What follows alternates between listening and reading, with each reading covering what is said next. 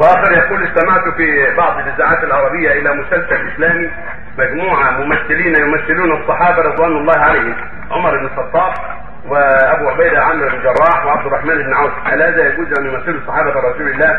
لا يجوز ان تطرا في هذا بيان لولاة الأمور ولولاة الإعلام بالمنع من من هيئه كبار العلماء ومن الرابطه الرابطه الإسلامية.